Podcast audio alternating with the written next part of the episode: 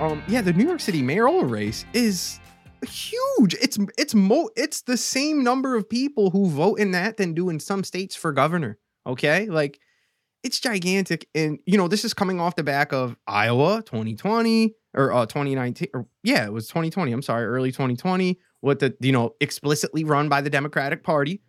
Um, that that caucus just like this one was. And and again, this isn't me like dunking on the party or anything. Obviously, I'm not saying like, oh, they were in on it. No, I'm not saying that. But what I'm saying is for pe- for the layperson observing politics and constantly watching how there's all of these issues in our democracy when it comes to actual voting.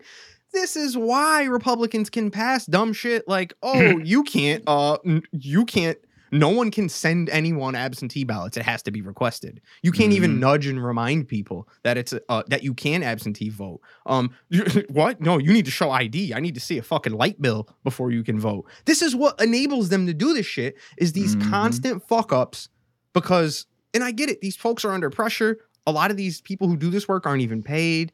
I understand, but it's like, please triple check, quadruple check. How the fuck do you release 150,000 fake votes? And it ran, Patter, how many days was it? I don't like four or five Uh, at least. Four or five days it was in the fucking But- initial counts. But I this is comp- so such malpractice because you know if you look at it all together, you have this is the first time they've done ranked choice voting. Right. The fucking first time they've done ranked. This is on off the back of a contentious fucking uh, election for president where there was a ton of you know heat on so many states about you know the integrity of our elections. All this does now is and Eric fucking what's his face Adams. Eric Adams, you know, he's using it obviously to kind of obviously throw shade. Um, but it all it does is it it provides fodder for the fucking the the pe- same people who are trying to get votes thrown out across the country in different races and, and presidential races. It- yeah, it gives fuel to anti-democratic actors in our Yeah. politics. That it's plain and simple. And and, Yeah. and that's what's so crazy to me is all these national level politicians go on and on and pontificate about the importance of democracy and all this blah Mhm. blah blah. And it's like, okay, well, um, you know, not that I mean, we'll we'll get into this larger topic with the Arizona thing later, but it's like, Mhm. man, you guys really should start like really uh, you know, we got to start working on this stuff because you want to talk about like January 6th, uh QAnon, all these things, these natural conspiratorial uh theorizations that happen when, you know, culture moves too fast or, you know, there's perceived slights around electoralism. You can't afford to have these super basic fuck ups happening with this type of regularity. I mean, it's Mhm. just and that, and you know, it really gets to the point where it's like, you know, what I said a few episodes ago, where it's like, man, this is happening so much, like it's almost like it's on purpose, not by the party, but like something or someone, like like it's on purpose. How are you fucking up a test number of 150,000 votes and letting it rock for days and no one caught it? How Who's think- monitoring that shit? Think of how many auditors there are, Patter. Yeah. Think of how many auditors there are. There's people who check the count of the person who checked the count of the guy who checked the last count. And we're talking about days. I mean, that's just Oh, so I, guess the overall consensus though is they still think that uh, Eric Adams is going to win, or is Ma- was it Maya? Who's the progressive candidate? Maya. Maya Wiley, I guess. I mean, Maya Wiley is close. She's a close second, but I and I believe from these test ballots she was up from it, which is why Eric Adams was pissed naturally. right, right. Um yeah, uh, I mean, it's from everything I read, it still holds true from what I read, like, you know, the night we were at uh, Omar's party. Um, you know, because they voted, that was their first day too. Yeah, yeah. it, it's all pretty much all the projections still hold pretty much the same that yeah adams is out to a huge lead but it's going to come down to the seconds uh you know second choices and they're, Yeah. they're saying that we're not going to know that until probably like a couple of and i'm sure hell. this isn't going to help No. you know Oh man. yep so hey you know i mean all my, my thing is this like for, i i get it like people who get upset you know and especially folks i'm talking to folks on the left right now because there's a lot of i know a lot of people on the left i listen to a lot of media figures on the left i know a bunch of people personally who you know they get disappointed by this shit because like you know a bunch of weird funny stuff happened with bernie's campaigns and it you know it seems like hey is the is the fix in and you know i'll be the first person to tell you like there's like basically historical evidence that like JFK had mob uh, ties, th- uh, fucking with elections. Like, yeah, it's happened in Unions, history.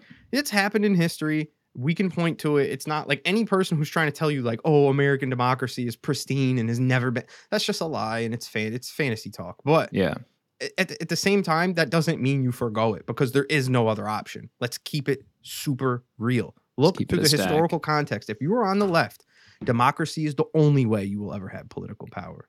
Yep. The only way. and that's a good that's a good segue into I think what's happening in in Arizona, right? Mm-hmm. With uh, the Supreme Court slapping down, basically, they take another bite out of the Voting Rights Act um, with a six to three decision. It'll make it much harder to challenge states' restrictive laws, and we've covered this extensively. I think um, in you know one of our early earlier episodes, you know the amount of states that were you know just throwing out bills and seeing what would stick in order to attack um, you know voting rights. Uh, there's no two ways about it. Um, so we've seen. Uh, you know, Democrats trying to fight this. We've seen what's been happening in Texas. Arizona has been one of the most I guess, uh, you know, closely looked at ones. There's been recounts after recounts, and I kind of lost track of what they were actually doing there at one stage. They were recounting the recount again, or I I, don't. don't, I don't know what would like they were all their, their their party was actually split, the Republican Party on that too at, at the end.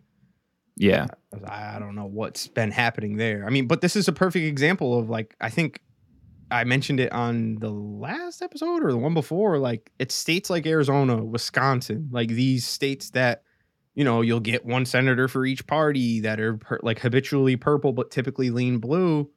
Like these are, I'm telling you, like people were all excited about Georgia. Oh, by the way, this um this Supreme Court ruling actually completely decimates the DOJ's lawsuit against uh, Georgia for their because remember Georgia was the first state yeah, that you know at post insurrection started uh, uh, putting forward new voting laws. Um, you know, under extreme pressure, they took the power from their Secretary of State. The State House did. They revoked a ton of his powers over elections and took it for themselves. Mhm. Um, you know, these these laws that they put in place in Georgia put strict constraints on ballot drop boxes. It uh, barred election officials from sending absentee ballot applications to people, um, and adds identification requirements for voting by mail. And again, you know, I just had a conversation with a guy I worked with uh, previously, um, like a buddy of mine, where he was like, you know, he's he's he was apolitical, but he's he dove more into it like upon meeting me because anyone who knows me knows that that's like ninety percent of what I talk about. Um, you can't be friends with he's a good time, I promise. yeah, you can't be friends with me and not talk about politics. It's impossible. But the he was like, you know, ask me like, well, is it really voter suppression to ask people for voter ID? And it's like, yeah, anything that makes it so uh one percent of people won't vote is by definition voter suppression. Yeah, Yeah. you're suppressing it. I was like, Mike, if I put a pillow an inch from your mouth, are you gonna breathe as well? I'm not stopping you from breathing, Right. but I'm. It's in your head. It- It's, a tactic. yeah, it's a I'm, I'm putting it yeah. right in front of your face. You don't know if I'm going to put it there or not. It- it's just one more thing. You're putting an, an extra, even if it's a tiny hurdle that you can literally just step right over. It's not even up to your knee. It doesn't matter. Um, Right. But yeah, I'm sorry. It, uh, it, it's just it- Yeah, uh, what this- I thought was interesting though was the the the dissents from some of the justices too, kind of um, you know outlining what they thought were the the reasons for and against. You know, typically with the, the Supreme Court ruling, there'll be uh, dissenting justices giving their opinions on it and not Mhm. just voting. Um, Justice Alito outlined a few guideposts that courts should consult when examining challenges under Section 2. For starters, they should scrutinize the size of the racial disparity. He's talking specifically about, you know, some of the issues that um, Brnovich versus the, Demo- the DNC. Um, the impact on racial minorities of the Arizona voting laws at issue, nullifying ballots cast in the wrong precinct, and limiting who may collect absentee ballots seemed to spur little alarm among the justices during the oral argument on March 2nd. So, um, preliminary ballots, correct me if I'm wrong, Ramon, you might have a better idea uh, uh, Mhm. on, on this than me, but basically with this this new kind of ruling, if you vote in the wrong precinct, your your vote really doesn't count. But preliminary votes, if you're voting in state elections, should still count. It's only if you're voting uh, what with preliminary ballots. Am I right? Um, Provi- I would sorry, have to, provisional ballots. oh, provisionals. Oh yeah, yeah. yeah. Pro- well, but the thing is, provisional ballots have always been sketchy all over the country. Anyway, um, you know that's why they people always like if you listen to any uh, um, you know people who work electorally in your party, whether you're a Republican or a Democrat, they'll always tell you like, do not do it, don't do it. Because they're Yeah. the easiest thing for any court, any person that's running a race to get thrown the fuck out. And the Supreme Court basically just made them meaningless now at this point, if this carries over through um, you know, more states, because that's the important thing here is that this sets precedent. Right. Um, but it, it- the real, you know, provisional ballots, uh, that's probably like, you know, the the biggest concern here is the fact that they're putting all these restrictions around absentee ballots, which Mhm. you know that's that's a huge problem, especially in you know a lot of states that have large metropolitan city centers where Mhm. people you know are on business, not there, whatever. Like you you can catch a lot of you you can eliminate a lot because again, like the the regular mathematical equation holds true here. The less people that vote, the better odds Republicans have of victory, Right. and that's all we're talking about here. And, and That's it the really name of the game for them. and it really is just shocking because it's like you know folks like you just quoted you know this is they basically eliminated article 2 of the voting rights act it's gone like they're this this act has just been getting fucking like caesar in rome like it's just getting Mhm. stabbed repeatedly over like the last 12 years or so it's gone now it's gone now um Yep. uh, and, and and you add that to the fact that you know this is something that i think we talked about it before we were talking about a couple was it i can't remember what episode it was where you know i was railing about joe manchin and you know what they were uh proposing him and uh His voting rights. Uh, yeah the, his his voting rights bill. And this is exactly what i was saying where i was like hey you know it's good. Hey let's have election day be a national holiday and all this other stuff. But it's like Mhm. we're not doing anything to because that because that's really where we're at now folks. Like just to again like just zoom out. That's where we're at right now. Like the supreme court is done. This is what on anything that's important when it comes to what party will be positioned to hold power in the long term like voting rights um it- you want to talk about roe v. Wade things that will fire up bases on either or side this is the exact ratio we're going to get 6-3 6-3 6-3 6-3 Yep. it's going to keep happening over and over again. So now, if you're Joe Biden, if you're the Democratic Party, you have to understand the urgency of this situation. The only thing you can do, um, and it, uh, and real quick before I get to that strategy point, like it's it, this is why because that the DOJ had a lawsuit going against Georgia to stop their voting rights laws that they put in place.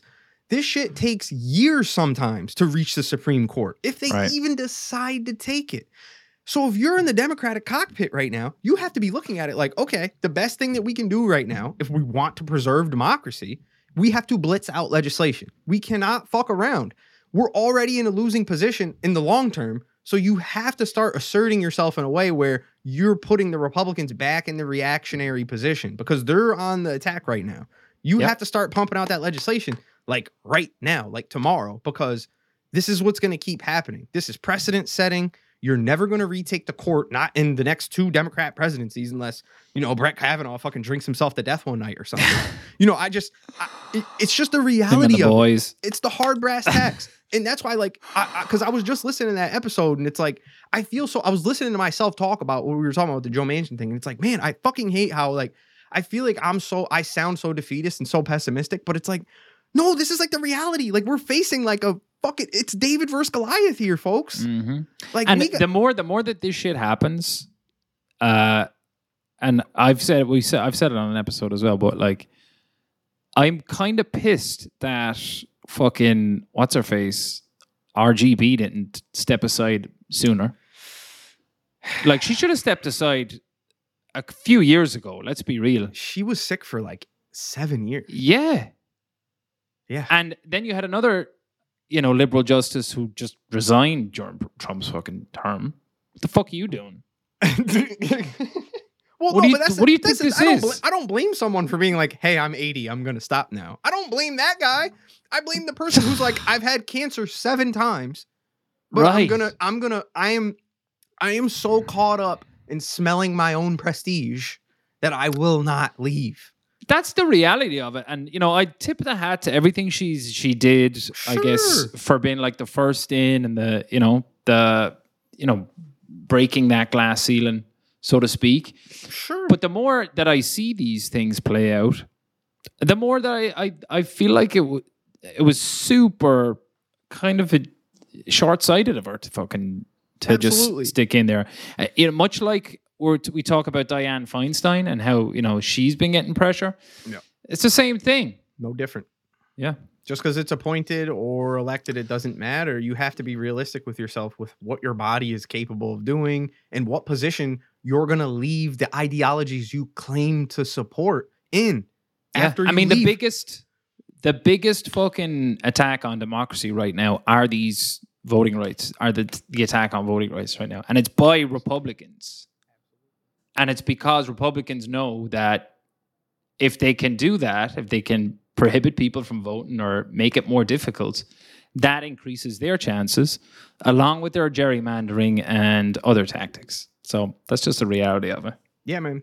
I try not to focus on it too much because it's like, first of all, I feel like the left is forever in a position where you're we're never gonna like be in a good spot with the courts, just simply because of like, you know, we talked about it on super early episodes, like the Heritage Foundation on the right. Like the the, the, Republicans have an entire infrastructure built around controlling and having a pow- and having being in a powerful position throughout the entire country of every level of the judicial system. And Democrats just Mhm. have no inclination to do that. There's no money behind it. There's no anything. So on that level, we're just gonna be at like a permanent disadvantage. So I've resigned myself to that. Yeah. what I think, like again, like okay, so that's all the more reason to be make sure that you can you every every Democrat on a national level has the the idea, has the game plan in their head. Like, okay, we just need to be legislative bullies then. Like, good luck, Republican. Sure, you can have the courts, have fun turning shit over two, three years after America got a taste of it. You know what I mean? Because that's Right. really look at the Yeah. ACA. Look at the ACA Mhm. if even though people hated, you know, Obamacare, quote unquote, you've seen all the different uh, studies and videos people have done where like, oh, I hate Obamacare, but don't don't mess around with my uh, my Medicaid, you know, or whatever or Mhm. whatever. Not realizing that all of these things are the fucking same. Um, if not for the efficacy of now, granted, a lot of people hated Obamacare. I didn't like it for technical reasons, but it did save a lot of people, you know, from death. It, it, it, it kept yeah, and I mean, it just provided more care. it did save just a yeah. ton of people. And if not for that, I mean, I get that, you know, obviously public pressure doesn't really influence Supreme Court stuff on its face. But I think that just like what we were saying with the RGB situation, like the adulation that she got, the, you know, the, the, and, you know, or deservedly, you know what I mean? I'm not saying yeah, undeservedly, yeah, but yeah. These people do like think me and Kate were just talking about the other day, like like uh what is it? Serena Williams uh got hurt at Wimbledon or whatever, and Kate was like, "Isn't she like forty? Why doesn't she just retire? Like she has kids." Like I was like, same reason Michael Jordan didn't retire, same reason Tom Brady's Mhm. still playing. When you're the greatest, it's got to be hard. You have everyone loves you, everyone's telling you how great you are. Mhm. You know.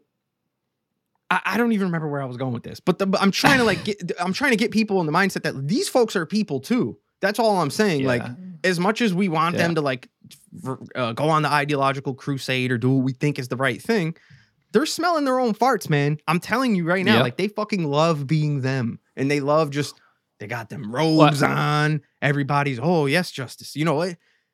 I'm telling you, it yeah, puts this I mean, shit it's on a the pinnacle for any judge. It's like it's the Supreme Court. Right. Um, I think this this paragraph that I read in the Economist kind of wraps up everything we've been talking about perfectly. He's like, with quote, with the Voting Rights Act now a dead letter for all but vote dilution cases, efforts to draw electoral districts to dampen the influence of minority votes. Attention turns across the street from the Supreme Court to Capitol Hill. Democrats in Congress have set voting protections as a top legislative pr- priority, but universal Republican opposition and re- reticence of several members of their own party to bend filibuster rules may make the that effort, like the fight in the courts, an uphill battle. And that's basically what you just said. Yeah. Um, um, and uh, you know, as like we were talking about Obamacare and how it's, like Sisy- it's not even an uphill battle. Yeah. It's an unending hill. It, it, Yeah. it will not end. We are destined to roll that boulder for life. That's just a fact people got to deal with, man. it Mhm. really is, man. Yep. because if you look at voting, right, um, it's still pretty archaic in the sense that, you know, how we do it. I think the biggest advancements to it were like some of these voting machines and, you know, absentee voting and all that were some of the the the newer things, but like it's still kind of the same way it's been for like years and years and years. So with with these types of pushbacks, what is going to change in the next 50 years to make it easier for people to vote? There's not much more you can I, I mean, there's not much more you can suggest or do mm-hmm. that's already been slapped down or, or kind of tried to pushed away by the the Republicans. Well, I mean, and, and to be honest with you, it's the thing is like, you know, we've had these conversations before, like, and like, you know, people like um huge people with huge platforms like Joe Rogan, uh, you know, any Andrew Yang, like a, a ton of people have already said like, "Hey, the technology's there. Why don't we do anything different?" And I'll tell you the answer is because everyone's paranoid and doesn't trust anyone. That's why. Yeah. You you don't think people in Europe will start doing electronic voting attached to like their fucking mailing address or their social security with what I know they don't have social security numbers there, but like you know whatever their I, government government ID number yeah. is or whatever, yeah. they will do it way before we will because we're so worried and do not trust anyone that we're going to be right. stuck in this. And and part of that is why you know like my argument for why I think pa- continuing to have if we do move to some new f- phase of voting, I think having backup paper ballots is still important and crucial. A lot of people sure. say like we should move away from that because they think that it's you know viable to fraud or vulnerable to fraud, but anything is. But right. I think that we're going to be just stuck in this perpetual the same way we have been. It's like this is like I feel like I say this like every other episode. Like we're not it, it seems like shit's changing and evolving, but it's really not. It's just like a new fucking uh a new costume America's wearing like every couple years. It yeah. really hasn't changed. Like ever since 2000 uh election, no one fucking trusts the other side. Um and it's getting worse. A ton of ton of Republicans, people like uh um what's his name there, the pinstripe man himself. Uh, we keep talking about blanket Roger Stone. There's a oh, there's Roger a ton Stone. of people on the right who basically live by the credo like if you ain't cheating, you ain't trying. You know what I mean? Like right. that's where we're at with this shit, man. I mean that that is tactics. That is tactics. we're at with this shit. Yeah, like let's keep it real, man. I just I, I don't know. All I know is if you if we turn people out and overwhelm the numbers, it's undeniable, and that's honestly the only reason that you know, Biden what? got Biden Biden got crowned this year was because he he so, won convincingly. Because if that had been closer, I think it would have been a lot different. So if you look at the two things that could, uh, you know, overwhelmingly increase turnout to vote, two simplest things you could fucking do right now: automatic registration. Mm-hmm. And make fucking election day a holiday. Sure. Those two things easy. would make it so fucking easy why isn't that like why is there resistance to that? We know why.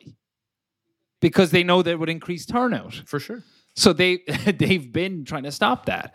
That's all we need to to say. Uh, you know, all these other laws that we kind of put the the red flag up that states were doing this. That's all taken out of that playbook. Uh, so everything that comes after that, and now the Supreme Court backing all that up, I, am with you. I'm kind of a, a, pessimist on this too. I don't really see, no. you know, how it's going to like ease up where this is not going to be a battle for the next.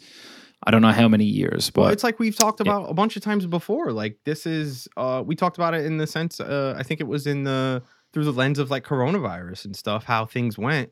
Like America is 50 little countries, uh, and that's how the people who live in those states view themselves you know, it's easy for European countries to just be like, oh, okay, we're all going to do this thing, you know, because they like have some national identity. We don't have a national identity in this country. We have an identity around some rights that we all kind of loosely agree on, but for the most part, like, right. oh, I'm a New Yorker. I'm, you know, I'm a Floridian. I'm whatever. And then those state houses are like, fuck you. I'm making my own voting rules. So yeah. until it, it, until either Democrats sweep state houses, which isn't gonna happen, it's mm-hmm. just not going to happen because these rule these laws keep getting passed and they they control the Supreme Court.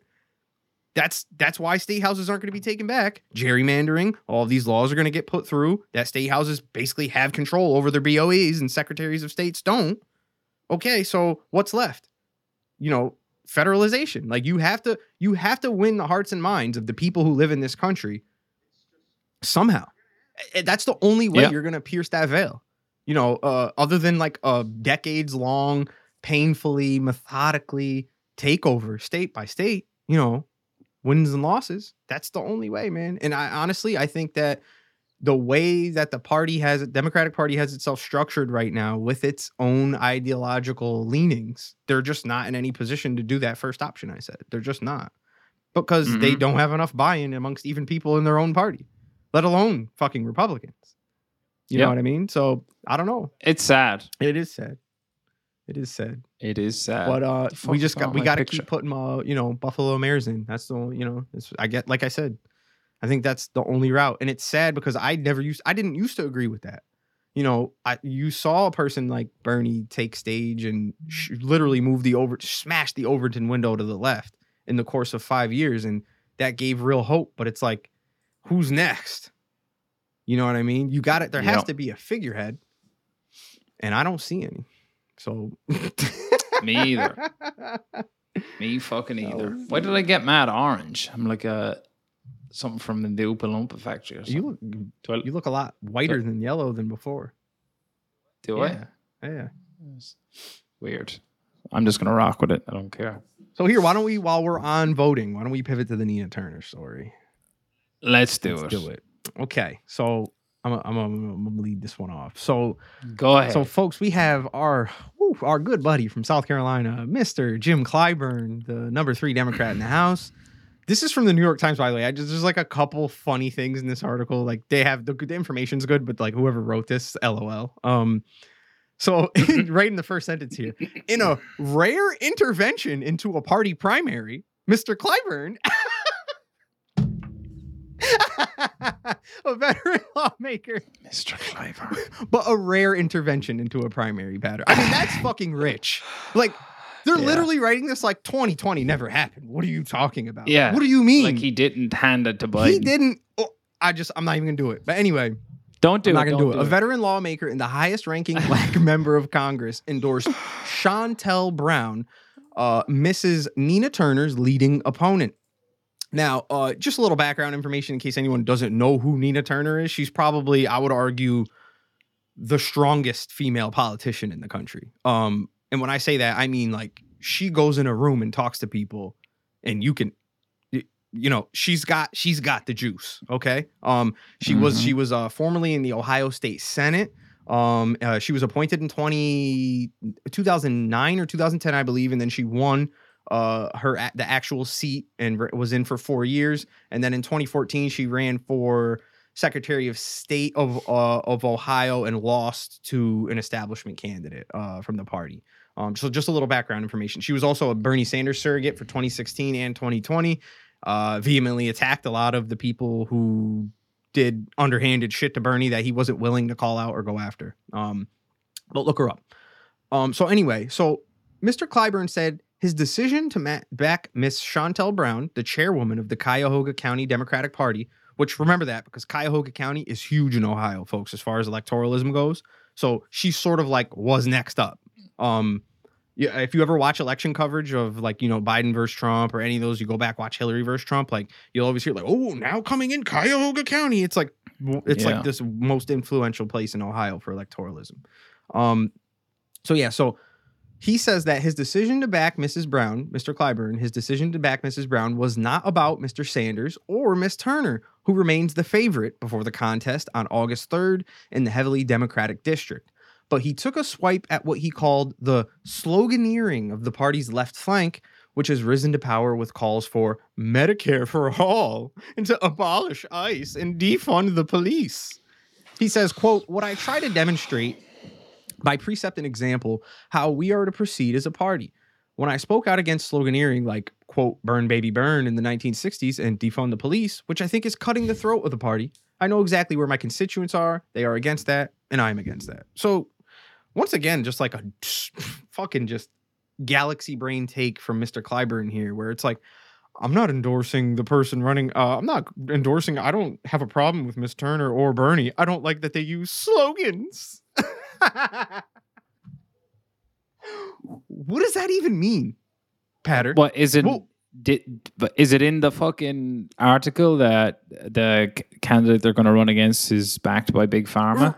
Did he mention no, that? No, uh, they did not actually. The New York Times failed to mention that. Yeah, Surprisingly. oh, they they failed to yes, mention they that. did Okay, fail to yeah, mention yeah. that. I mean, hey, folks, the Times is my main paper, but they do uh, they love to omit where it's convenient. Um, I will admit that. I mean, that tells you all, just because that tells you all you need to know. Uh, you know, the coffers funded by Big Pharma want to run a candidate that is not for Medicare for all Yeah. for obvious reasons. Absolutely.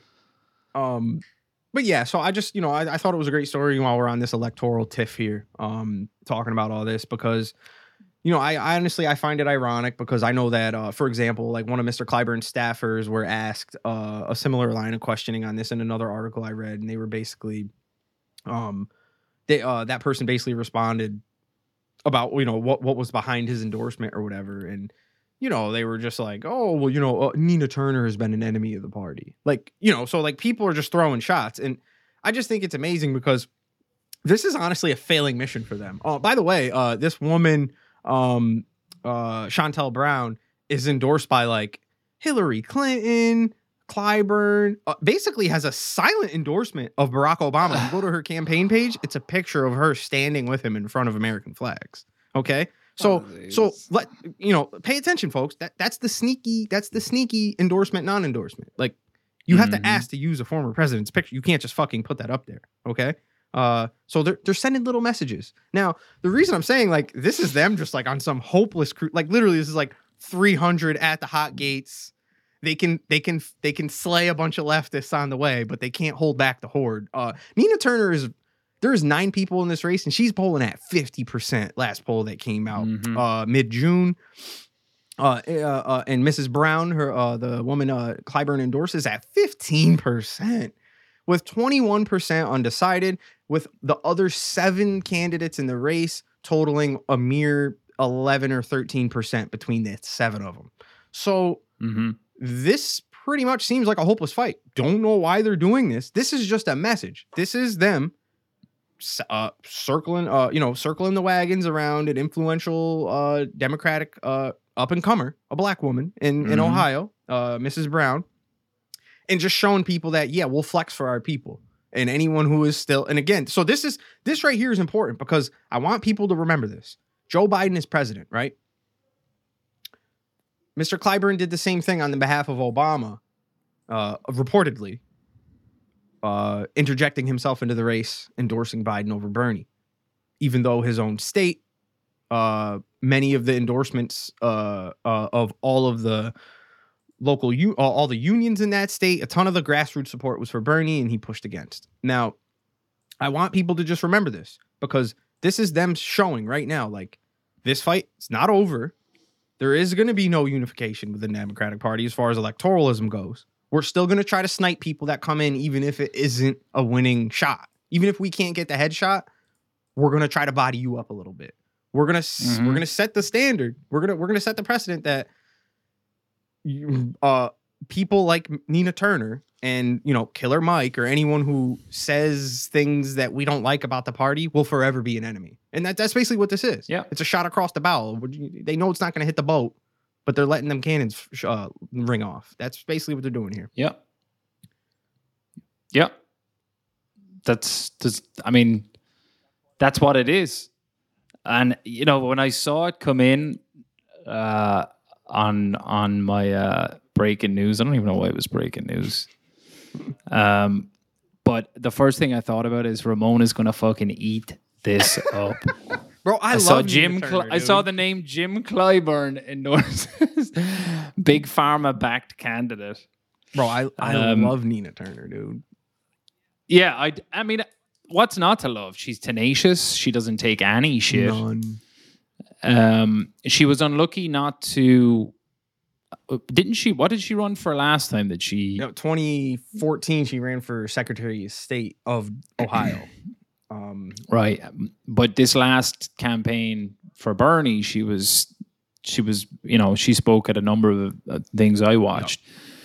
Just on a side note, did I read something in Axios that people are turning on Bernie Sanders? Have you pe- have you re- read on that? Like they were saying progressives are are gone sour on Bernie Sanders. Let me see if I can find it. Yeah, yeah. I mean, I, I can tell. I mean, I you know me, I consume a ton of leftist media. The so that's been like as soon as there there's sort of two camps, right? Like people who were like neck deep in politics on the left, and when I say the left, I mean like democratic socialist and left from there. Um, Right. There's a ton of people who felt forgone by Bernie because he, you know, we talked about it. He played the only card he had left after he lost, which was okay. I'm going to work with you. I will poke you in the media if you Mhm. don't. They, there are a bunch of those people were just mad basically and said, "Oh, Bernie sold out because he didn't really make any demands." Right. Um, which I disagree with. There has been plenty of little things that he's still been hold, and the reason he's able to go so negative against Joe Biden with a lot of his, uh, you know, the infrastructure plan, for example, the fifteen dollar minimum wage, a lot of that's because Bernie, when he, uh, uh, it's reported again, Bernie hasn't said this out loud because he never will, because that's not the kind of politician he is. But there's been people who were in his camp at the time when he uh, uh, conceded, where all those things I just named were uh, requirements of him dropping out. You know, they were they were Mhm. concession requirements. So that proves that that's why Bernie is able to attack Joe in that way, and no one in the party really says anything about it because they th- it's an it's an understood thing. Now, right. I think that those people don't have the depth of political I don't want to call it knowledge, but Fortitude. just insight to understand when a per, a politician's lifespan has run its course, and that is the case for Bernie. Like, what more do you? well, he sold out for us, man. What Right. more do you want from this guy? Well, here's what it says in in the Axios that I came across. Um, it says three factors are fueling the shift. Some feel that he's not pushing President Biden far enough to the left anymore. Some believe his time at the movement uh, uh, movement leader has simply passed, which you're saying. Some fear trying their brand, tying their brand to Sanders is a gift to opponents to weaponize in crowded primaries or in general elections and they're instead weighing the merits of aligning more directly with Biden. Now, even some of Sanders' closest allies, like Nina Turner, his 2020 campaign co chair, who's running in a hotly contested August 3rd Democratic primary for a special election in Ohio, which we've just been talking about, mm-hmm. haven't been running with his endorsement front and center. He, he, she is endorsed by Bernie, by the way. yeah. But uh, what they're saying is it hasn't been front and center. She hasn't been kind of. Well, sh- which- she hasn't needed to pull that card. She's washing everyone. Exactly. She's she's fuck up fifty percent. She's washing everyone for what? Uh, what they're saying when I'm knocking door to door, people aren't asking me about endorsements. Turner tells Axios. the race that I'm running is about Ohio, District 11, and I'm the one running this race. Turner is running on Sanders' liberal agenda, but not his name. The senator and I are still close. We forged a strong relationship, and we still have to this day. Jeff Weaver, a longtime Sanders aide and consultant to Turner, said in a statement The progressive movement is in a period of maturation. maturation. Progressives have shown that they can inspire voters and win a state after state, as Bernie did in 2016 and 2020. Now they're showing they can govern in an effective and principled way in coalition with more conservative elements of the party. I disagree with that. All fair. That's that's not true. But um, Okay, so here's the interesting part that ties all this to it. Um, Turner's political dilemma is more complicated. Aides and backers tell Axios that part of the ca- calculation around Sanders is actually the fact that Ohio's 11, 11's voters overwhelmingly embraced Biden last year. In a crowded primary, they don't want to give Turner's opponents any easy ways to argue that her ties to Sanders would pit her against Biden or make her unwilling to work with more moderate Democrats. But I mean, that the case in point is what Jim Clyburn is trying to do right now. sure. Uh, he recently got involved in Turner's race to endorse one of her opponents. Instead of making the endorsement about Brown, Clyburn seemed to take his frustrations with some progressive colleagues out on Turner. Um, and he, they just quote the New York Times basically what you just said. Sloganeering. yeah. Medicare for all isn't. It's a policy, dickhead. That's not sloganeering. It- And that's the Yeah. first thing he said. We're, we're talking about rehauling our fucking ancient, just dusty in the ass medic, medical system in this country, and he's calling it sloganeering. I mean, that's really incredible. I just Yeah. He's dusty too. yeah, uh, but no, the, the my like to finish button up my thought on that with the Bernie thing, like perfect example. Patter, me and you doing the show right now, right? Like we took a week off. This is a lot of work. You got kids. You know what I mean? Like imagine Yeah.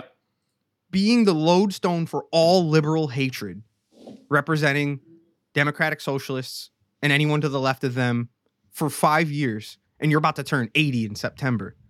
Anyone who Mhm. has more expectations of this man is wildly unrealistic. He's doing Yep. exactly what the situation calls for. He came through. He was Grand from from Lord of the Rings. He was the hammer from hell that blew the fucking doors of Minas Tirith open. Okay? For all Mhm. you Lord of the Rings fans out there. He blew that motherfucker open. And now all these leftists came pouring in behind him. And what do you do after that? You move out of the fucking way and let them be who they are. Okay? You can't he's he's not it's too late. He he listen, he was literally like um I, I don't know any other architect. I don't want to say Gandalf because like he was a wizard, and that's I just did a Lord of the Rings reference. But like any other like old like he folks that was his last of his life essence he had do you know how much Yeah. work this man has done in the last five or six years and you have the nerve to be like he's a sellout he planted the tree that he'll never sit under the shade it's of. ridiculous it's and the thing is i get where it comes from it's what we talked about it's the frustration of feeling like okay yeah i agree he did a bunch of good stuff but like nothing changed i agree yeah it's not but you know what it's because there's an entire machine we have to dismantle nut by bolt by nut by bolt that you're seeing in operation it is in this happening. Nina Turner race. Yeah, now Yeah. exactly, man. Like you can't Yeah. you can't put it all on one person, and that's like a huge failing of the Amer- American political perspective in general. Is Mhm. uh, sure I rail on Biden, I rail on Clyburn, I rail on uh, Manchin, but again, I'm doing that from a place of, and what do I always bring it back around to? Like I'm railing at what the the ideology they've been steeped in that created them. That's the whole point. That's the whole point. And that's what Nina brings it back to. That's what Bernie always brought it back to. It wasn't about him, not me, us, right? That was his thing. The reason he did that was because it wasn't about him. It's not it's not about any one individual. It is about Mhm. changing minds and hearts around what we think change needs to be done. You know what I mean? Yeah. And yeah, so whatever. I, I don't even know. That's the thing. Like, how are they going to write that headline? Who's frustrated with him then? Like, no one of any prominence. It's just people on Twitter. Yeah, I mean it's the That's reality. all it is. Yeah. And it, the people who are frustrated with Bernie are the people who are always frustrated with Bernie. Those establishment politicians who want to Right. not have something like Medicare for all. I mean, last I checked, he's still the most popular politician in the country. So, yeah, oh, okay. and he uh, talk about a change agent in terms of politics in the last fucking eight years. Absolutely. Yeah. I mean, you, you know, I, I disagreed with, he didn't have the greatest political instincts while in electoral runs, but he did, he does understand political strategy. He, he made almost every chess move correctly outside of electoralism, I would argue. and much much in the same vein as as uh you know india walton you know and obviously he did it first but he was unapologetic for what he ran on. He didn't try to fucking dodge in and out of these things. He was flat out what he wanted and what he said he wanted. Um and i mean that's why i remember the excitement i got around bernie sanders in, in 2015 when i started like you know i knew of him but his his the magnetism was around that campaign. And when i started listening to his speeches and listening to what he was talking about there was no you know there was no like you know sexy type of uh, slogans or anything like that it was just a real dude talking about you know kind of curmudgeon talking about fucking things that he couldn't understand were still a thing Mhm. and why you know why this wasn't uh, why people weren't having Medicare for all and shit like that. Um, yeah, I mean, I I love Bernie. There's no two ways around it. Um, and and you know, it is sad that he's the age that he is. That you know, he is coming to the end of all that. But his legacy is is something that's written into American folklore. Now, I don't care what anybody says. Oh, absolutely. Um, Regardless of how history views him, because the victor will probably, the course we're on, inevitably be a neoliberal writing that history. Um, The people who lived it will know, and it will be, like you said, it will be folklore. It will be passed on. There will be people in other countries telling their children about how a man, an old Jewish man from Brooklyn, tried his hardest to stop America from fucking up. He, he I tried his darndest because he had in, He did. had international support, bro. Wasn't no, wasn't Yeah. nobody fucking uh you know hopefully cheering on Hillary Clinton from European countries that wasn't like a white collar person making two hundred fifty grand a year. You know, no, We knew no- she was a warmonger. What's that? We knew that no, she I, was a I know. warmonger. that- People that- smell that. That's my point. That's, what- that's what I'm saying. Yeah. Like you're That's what I'm saying. Yeah.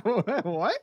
Nah. Yeah. That means that means legacy is uh you know uh fucking pristine in my opinion. And I'll de- I, Yep. I would debate anyone on any of those points about oh he failed here he failed there and it's like yeah you know what people make mistakes but at the end of the day the guy had the right idea and the grand strategy of the game and he, he yeah And he's been singing the same fucking tune, and he's voted pretty solidly his entire career. Uh, I'd put his voting record against anybody Mhm.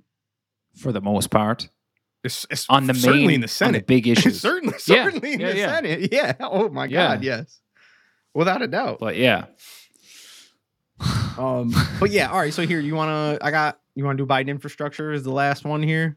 yeah, let's do it. Let's ring that out and fucking. Oh man, I don't want to even really do this, in- but we. ca- It's I huge, so we have to. This is gigantic. This is a huge. Well, especially since we touched on it so much. Like we touched on like the the lead up to the talks about it. We talked about his plan he actually released, and now we're all the way down to the capitulation phase, folks. For anyone who's Yep. uh, in finance, uh, that that's where we're at. We're at capitulation. We we had our boom. We had our boom cycle. We all uh, the the crypto boom happened. We had our fifty percent shot up, and now uh, Keep going. I'm just trying to fix my camera. It's gone oh, weird. I got you. All right, so yeah, folks. Anybody who's been following along of our coverage of the Biden infrastructure plan, um, it took some huge steps back recently this past week. Um, this has been a slowly trickling story um, across like the last five or seven days, something like that. I'm losing track of time because we haven't recorded in a couple weeks. But um, the new infrastructure plan, which was you know Biden made plenty of statements uh, a couple weeks ago where he was talking about oh it needs to be bipartisan. That was the main goal. Um, you know, but oh, and and and and it's important to remember here the context before we get into the actual breakdown. Here is he's he initially said that his goal was for it to be a bipartisan compromise, but there needed to be a reconciliation bill to follow it up. That was basically what his demand was on Congress. Okay. Then it turned out that you know he they had the little what were they called? There's like all these gangs. There's like the gang of 21 for one bill. I think it was like the gang of 10 for this one. Gang of eight. Yeah, I think it was the gang stuff. of 10 for this one with Romney and nine other Republicans, blah, blah, blah, whatever. Um, that was after uh, Biden was negotiating with, I believe it was Marsha Blackburn. Um, and that fell through. Just Good luck. whole bunch of fucking bullshit strung out across the entire month of June. But now we're here, and the new plan is one point only 1.2 trillion dollars total, with only 529 billion dollars in new spending. And the shortfall, uh, or the gap between those two numbers, is being taken from his only legislative victory, Democrats' only legislative victory so far this year, the stimulus legislation, uh, leftover mo- leftover money. So it's already appropriated. And the reason this is important, folks, is typically when there's a huge package of something that goes through in the same year and it's your party's legislation, you don't want to have to dip back into that to compromise with Republicans and be like, okay, I won't spend as much. I'll use a little bit of the money you let me use last time. That's a so huge power move right there. Off, off jump, off jump from Republicans like that. They actually whittled this man down to, yeah, you're only getting five and a half billion assholes, and you're gonna, if you want anything else, it's gonna come out of your uh, stimmy kitty we never voted for in the first place. Um, so yeah, so it would only make a dent in the country's infrastructure investment shortfall, despite the fact that it might be. This is also from the Times, by the way. Uh, despite the fact that it might be the last chance Democrats have to do anything about the issue for years. Um, and actually, let me correct that. That is not that's that, that's not true. Uh, this is actually from uh, the Nation. Um, so this new infrastructure bill is promising to spend 125 billion a year on climate for eight years. So 125 every year for eight years. Um, it falls short of the $1 trillion organizations like the Roosevelt Institute have estimated needs to be spent annually for the next decade to prevent unimaginable climate catastrophe, which we've all been witnessing in the news for the last week now. And we'll probably touch on it. I know I feel kind of bad that we didn't talk about that this week because it was huge, but I'm sure it'll keep on. it's it's summer, so it's gonna keep being wild. We can we can talk about it anytime. Um, First hurricane just hit today too, Elsa. Yeah. So, so, uh, and according to you know the Roosevelt Institute and many other think tanks that have put out these projections, this is actually not even a half measure; it's an eighth measure uh, by the by that math, one twenty five billion instead of the one trillion per year. Um, and and then meanwhile, regarding the actual threat of climate change, of w- things that Biden promised uh, on the campaign trail and in his first initial rollout of uh, his infrastructure plan, the deals include uh, includes um, nearly 100 billion for clean energy projects um, and it excludes the clean energy standard originally proposed. So that's important because if you guys remember when we first broke down this uh, infrastructure bill, like I think it was like what was it like? It was like a hundred billion alone just for like highway, uh, like charging stations and shit. And now we're at Mhm. oh, it's going to be just a hundred billion for clean energy projects, like period. So we're, we're talking about like severe reduction. This is combined with the fact that this is not being the, the the deal wasn't accepted where it was like oh we want this one point whatever trillion and the reconciliation bill afterwards which didn't even make sense as a negotiating principle in the first place because you're basically saying to them you want you have to deal with me on this infrastructure plan this first one we do this first bill and then we're going to go do one on our own after as if they care about that second part. That doesn't even make Mhm. any sense. I, I don't we didn't we weren't on to talk about that when that happened last week when he came out and like made that threat but i just it's not a threat. That doesn't even make any sense. That's like that's like telling your girlfriend like oh we'll have sex tonight but like "Well, but i'm gonna jerk off after or something. Like it has nothing to, it has nothing to do with her. Eh, right? Am i am i yeah. it, it has nothing to do with her. Like that threat meant nothing. I don't understand what That's a great analogy. i just i don't get it but uh, uh, yeah. I'm almost, I mean, go ahead. I I'm so annoyed by I'm so annoyed but not surprised by this. I mean we've we've literally talked about this since the first uh, mention of infrastructure after the the second or the, the most recent American Rescue uh, Act. Yeah. And what was the number that it originally started out at? Do you remember? uh i think it was like two point it was high two high two trillions i believe like 2.5 And it's- something like that all this time whittling it down. And, and in the midst of all that you have mitch mcconnell saying you know what he says. And it was just it was pathetic to watch from the, you know the biden administration standpoint that they were kowtowing down to all demands doing a lot of this pomp and circ fucking bringing guys into his office thinking he's going to get stuff done which i mean uh, granted you want to have conversations with the other side but only if you fucking think you're actually negotiating. This is not a negotiation. This is a shakedown. absolutely It's a shakedown.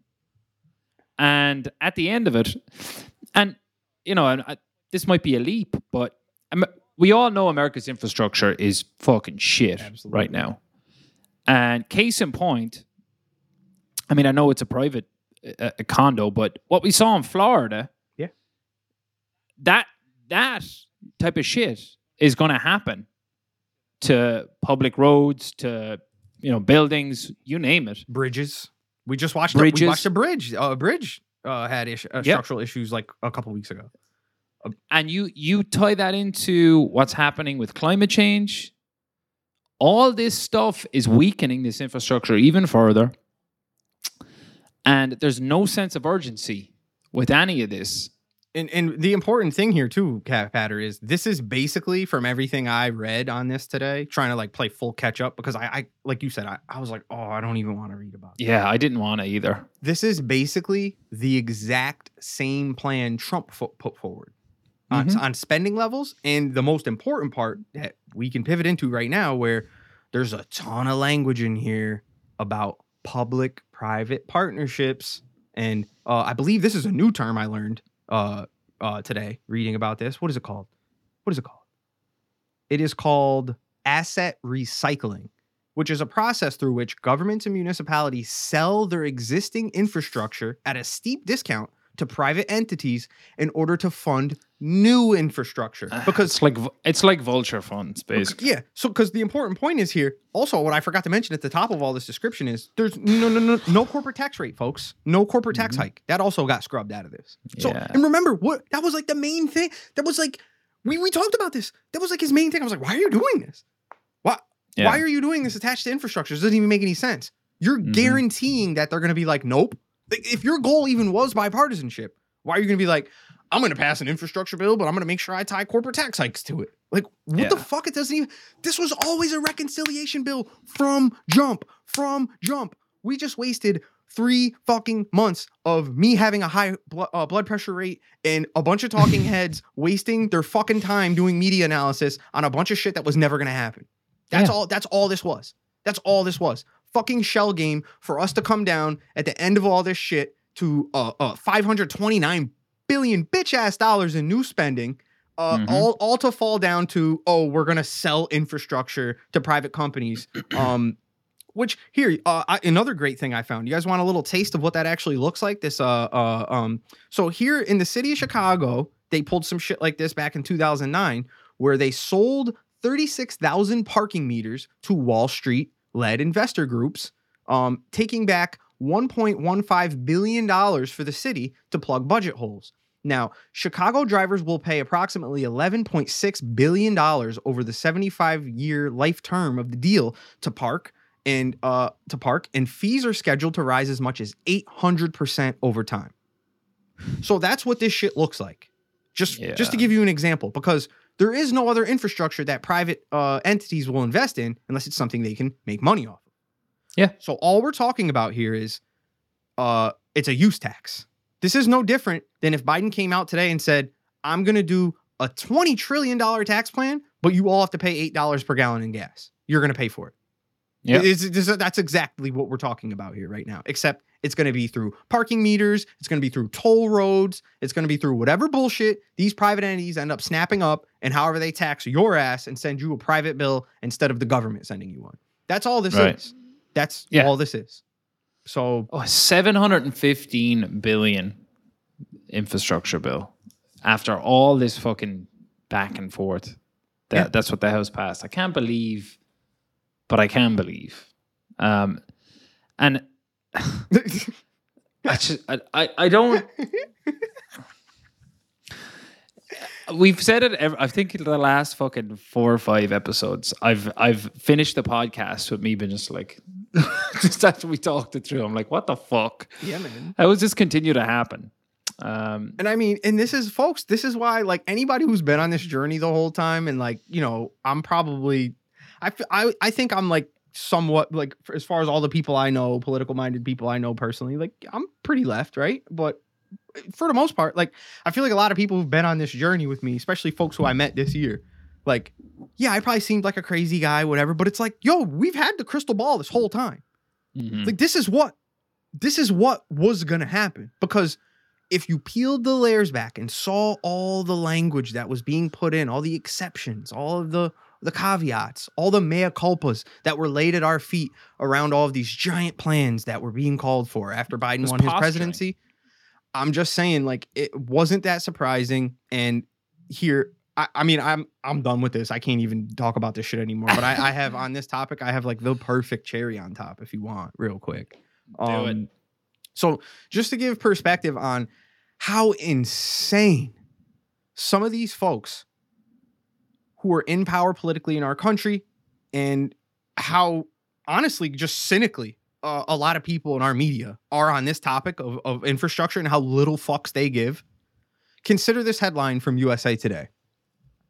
Quote, bipartisan infrastructure deal would give a bigger boost to the economy than Biden's plan. The first paragraph, quote, the bipartisan infrastructure deal that President Joe Biden embraced last week would add hundreds of billions of dollars to the economy by 2050. In contrast to the economic drag of his original proposal, according to a new analysis, the difference is the corporate taxes that Biden proposed raising when he laid out his initial infrastructure plan, which are not a part of the bipartisan agreement, Biden argued his proposal would create good jobs and strengthen the economy while making corporations pay their fair share. But economists at the University of Pennsylvania's Wharton, I do declare, Wharton. Uh, yeah, uh, they they uh, Wharton School they calculated that the higher taxes would decrease firms' incentives to invest and disincentivize saving by households. So look at how fucking sick in the mind these people are that they're trying to spin this positively like, oh, well, the bipartisan plan's actually good for the economy. Folks, when we're talking about infrastructure, you know what good for the economy means? It means shitty for you. It means shitty for you. That's what it means. Infrastructure isn't about turning a profit. It's not supposed to be for that. That's not the point.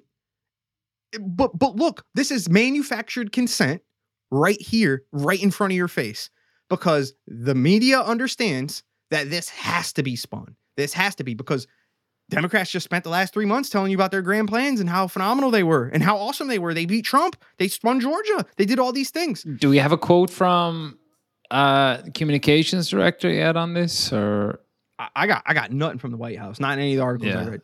Nothing. I mean, they're not even. I don't, I don't think anybody's even asking. Who cares? None of these people care. They don't care. I just. It's amazing. Uh, oh yeah, in the last sentence there in that quote, it would disincent it would decrease firms' incentives to invest. No one was asking any firms to invest in infrastructure at all, ever, at any point mm-hmm. in this mm-hmm. process. No one was. Not until this bipartisan deal came up, where they started talking about selling assets to private com- uh, government assets to private companies, and then disincentivize saving by households. Folks, I thought we were in inflation. What do you mean? No, we don't want anyone to save. We want everybody to spend their money, right? Savings the Turn problem. off your ACs. Yeah, what are you? this doesn't even make any sense. Saving by households was a big part of what led to the inflation. You were all just crying about a month ago in yeah. USA Today, Wall Street Journal, New York Times. What happened? What changed? I, wait, Wharton, aren't you like? Aren't they like the top law school or something? One of them, business school. Aren't yeah. they like an Ivy? So what is this? This doesn't even make any sense. There's no political analysis in this. This is just straight up like I'm a numbers person, and uh, the economy getting a boost is good. Like, yeah. And you know what's you know what's I can't really oh, man. infuriating by all this as well is that like how much time have we spent talking about infrastructure now since infrastructure week? When was that? Like fucking nine months ago?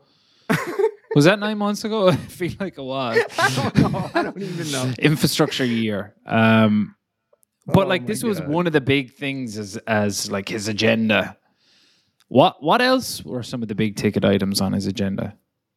Dude, there was like yeah, but I don't There was, I don't know what he's going to plan to roll into next. That he thinks he's going to fucking get some, you know, bipartisan. Well, I mean, the the big concerning thing is there's no talk of a reconciliation bill after this. Like uh, the, everything I read, there's no statement from the party or Joe about what they're in. Like like I said with my whole joke with the girlfriend and the after thing, like they're they're not even saying that anymore. So it's like, well, are you still doing that? Like, what's happening? He's too busy bombing.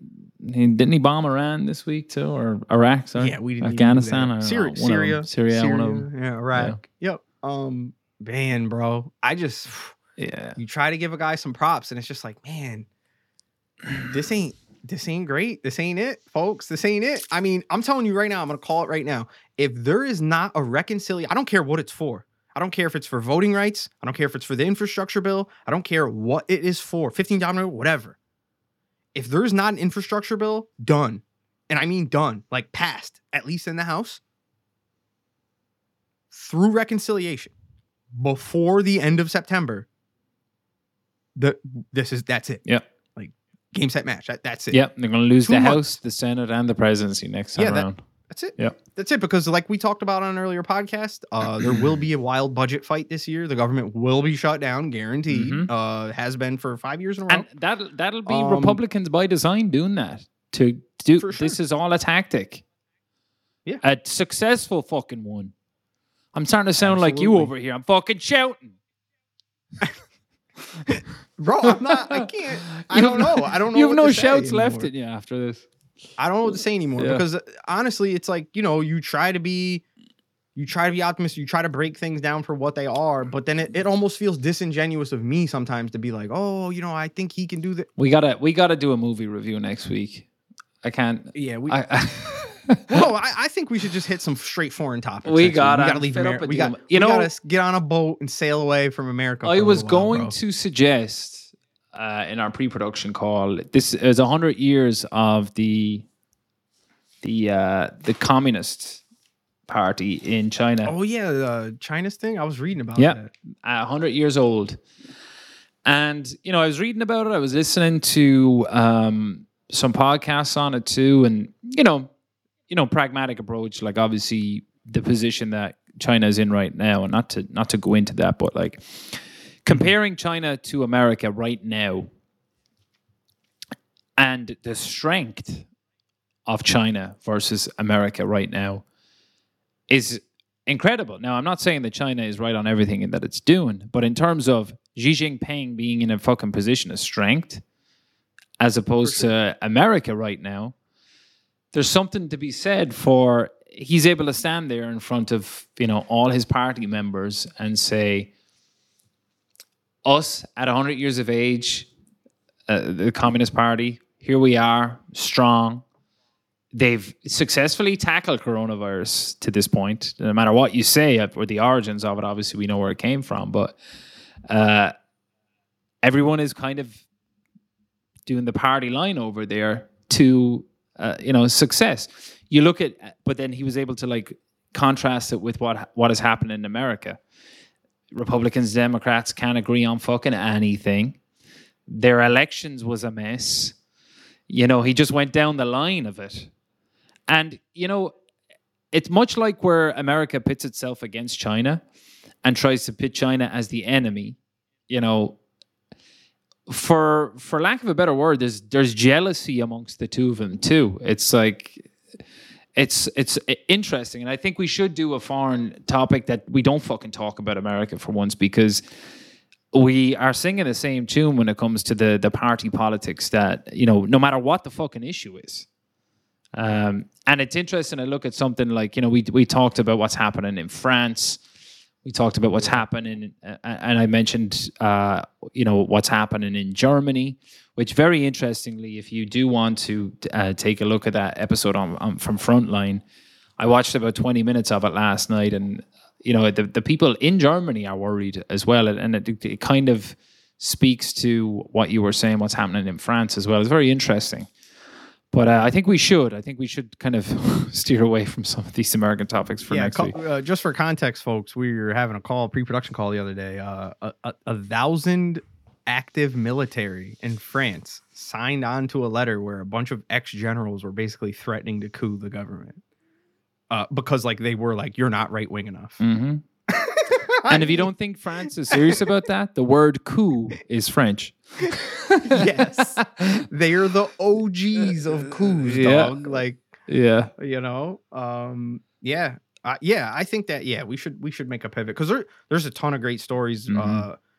uh um you know for my i just i felt handcuffed this week because it was like you know so many of these things had crossover with things we talked about in the past Yeah. i mean the nina turner story was a bright spot i think that's just funny Yeah. uh because she's dunking on everyone like i no matter what they do she's gonna she's probably gonna win. Right, and I had no Um, desire to talk about um fucking the District of New York, Southern District of New York, fucking putting charges with the Trump uh no Trump organization because all that is is you know fucking resistance think they're getting a, a you know a, a win. It's a busy box for Yeah, them. it, it is, it's, and it's it, like a little rubik's cube for them to do and it'll be on Um, CNN and MSNBC and and all this thing, but it doesn't really matter. It doesn't really matter. Worst in- case, in- in worst case scenario. Weisselberg pays fines. No one's going to prison. Yeah, Uh, it's yeah, yeah. Folks, the days of like, oh well, they got Al Capone for you know, that's not. no, We're in another. And he's not gonna No, he's it- not gonna flip on Trump. right. Yeah, it's just yeah. Let's do let's do a, a different country next week. Right. Yeah, yeah. I'm, I'm for that, bro. We can, you know me. I'll dive into anything. You send me something I don't know nothing about. We can talk about. And, it. and just a heads up, folks, I'm going to Ireland this month, Hey. so I might do. Uh, I'll bring the mic. Maybe we'll do a cross channel, uh, across the ocean, uh, foreign and domestic. I'll be on There the beat. I'll be on the street with the fucking camera or on the with the microphone. Be like Ramon Mile, reporting live. I was gonna say you're gonna uh uh you're gonna have the back the rolling hills the backdrop there. Yeah, I might. I might have uh, some rolling hills. Might have uh, some city action. You never know. There you go. There you go, Fishing. man. Yeah, I'm excited. But yeah, you gotta at least you gotta at least do some stuff that uh we we can clip up for the show. well, I'm you know, you, even if I end up doing a solo stream, I'll, I'll pull some of your social stuff off and by, let the viewers uh, experience the. well. In all seriousness, I'm, and I said it to you. I'm interested t- to talk to to people because you know Ireland had one of the most, and still had one of the most intensive lockdowns of of any country. So I want to hear actually how people feel because we're at that point now in lockdown, coronavirus, whatever you want to call it, is that you know it, people are over it one way or the other. Uh, whether you're for masks, against masks, you know the the fatigue is real now, um, and shit's about to open up again. You know, there's people talking about the Delta variant, and I saw Johnson and Johnson said that it's it's successful against the Delta variant that a company um, research has found. Just saw that today. But we won't. it- did they revise Yeah, it? we- Because the initial study said it was It must have been revised because it, it came up today. Okay. But we won't get into that. That'll that's another fucking whole episode as well. Shit. But uh yeah, so that was episode twenty. Yeah. I'm pretty I'm pretty sure the whole twenty episodes they were negotiating the infrastructure bill, were they? Uh, yeah. I mean, almost. Well, to be fair, I think we started in like February, so not not quite. Not quite, but almost. Not quite. Yeah, not quite. Shit, I'm gonna need to go get some beers. The weekend has landed. Any plans for the weekend, Ramon? Doing anything? Um, you know, just a little fourth celebration with the in-laws. Oh, yeah. Uh, nothing too. The Fourth of July is this. I'm Yeah. I'm uh, I'm doing some concrete work tomorrow. nice. There you go. Oh yeah, because I, I wasn't able to go today, so I said fuck it. I'll uh, I'll do Saturday instead. Finish at nine thirty. Some Saturday hours. Yeah. Don't tell the government. All right. Well, I got nothing else left of me. yeah, me neither. All spent, man. Yeah. it was good stuff. Yeah. Have a good Fourth of July. Happy birthday, America. Or if you're in the sixteen sixteen project. I won't go there either. Uh, Oh yeah, yeah, guys. Now that it's out now. If you missed the last live, go back and check on Spotify. We did. We had a little uh, critical race theory chop up. That yeah. I, you know, we, we got into. it Is bit. episode I feel is like. episode 19? Episode 19 isn't out. The war on drugs one? oh, it's not. Oh yeah, I'm sorry. Yeah, no. The eight, 18 had critical race theory. Yeah. it was the Ilhan Omar and all that. Uh, the war on drugs one. I'm like very close to putting out right now. I just Right. it up. And the critical race theory, uh, you know, even since we talked about it, I've seen so much more shit about people just not understanding what it is, and the writer having a field day thinking they know what it is and trying to like characterize everything as critical Yeah. race. It's wild. Well, I mean, that's why I tried to couch it that way in the episode when we talked about it. Yeah. I was like, yeah, I mean, like I've listened to dozens of people talk about this. I've read a ton of stuff, but like, you know, I didn't take a course on this shit. Right. You know what I mean? Yep. But it's one of those things I don't really think you need to, especially if you like, again, like I said, if you have the framing of like the true history of America. Yeah, not, it's like, right world- there. It's not world shattering. It's right there. yeah, it's right like, fucking yeah, that there. makes sense. Uh, You don't need to critically think about it. It's like, yeah, you had Right. things like redlining, you had things like fucking all these different things that structurally made it more difficult for certain races. Yeah. But I got nothing Absolutely. left, Ramon. yeah, I'm all set. All right.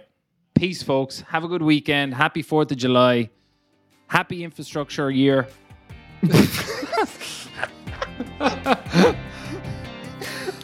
Bye. Wait, wait. Oh, shit.